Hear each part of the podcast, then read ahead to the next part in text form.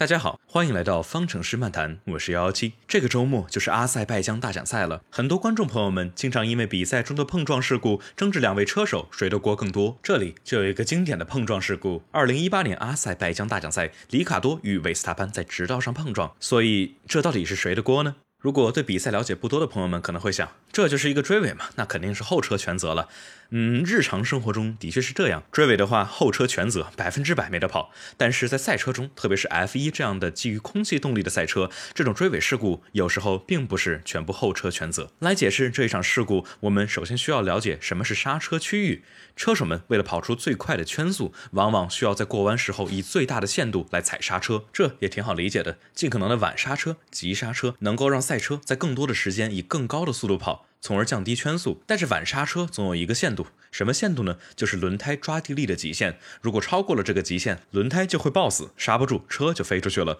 我们路上的车有 ABS 防抱死系统，但是在 F1 里头，这种驾驶员辅助是被严令禁止的。在赛道上入弯前的一片区域称作为刹车区，区域内的车辆基本上都是以最大限度的刹车幅度进行减速，所以车辆的轨迹进入刹车区域后，基本上就完全确定了。这也是为什么车手们能够在入弯前进行防守，但是。是只能进行一次，因为进入到刹车区后，轨迹都已经定了下来。两次防守也被称作为 double move，在车辆已经在减速极限边缘试探的时候，这是非常危险的。这个极限就是由赛车总体下压力来决定的，下压力越多，抓地力也就越多，车手也就能够更狠。更晚的刹车，而对于 F1 而言，过弯时下压力绝大部分来自于空气。那这跟车手们缠斗又有什么关系呢？因为跟在别的赛车后面会有很多的脏气流，这也是现代 F1 不好超车和 DRS 被加入比赛中的原因。因为前车对迎面而来空气的扰动巨大，导致后车精密的气动装置无法有效的工作，意味着后车紧跟前车的时候会损失大量的下压力。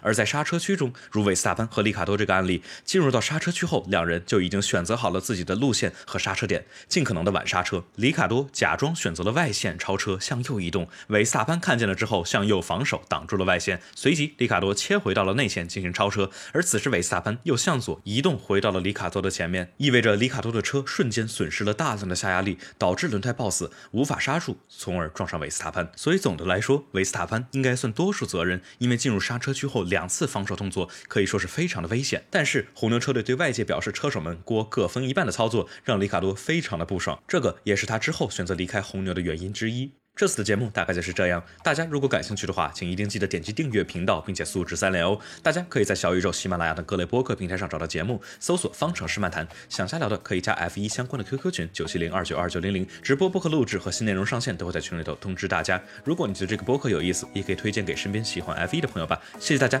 今天就是这样了，我们下期再见。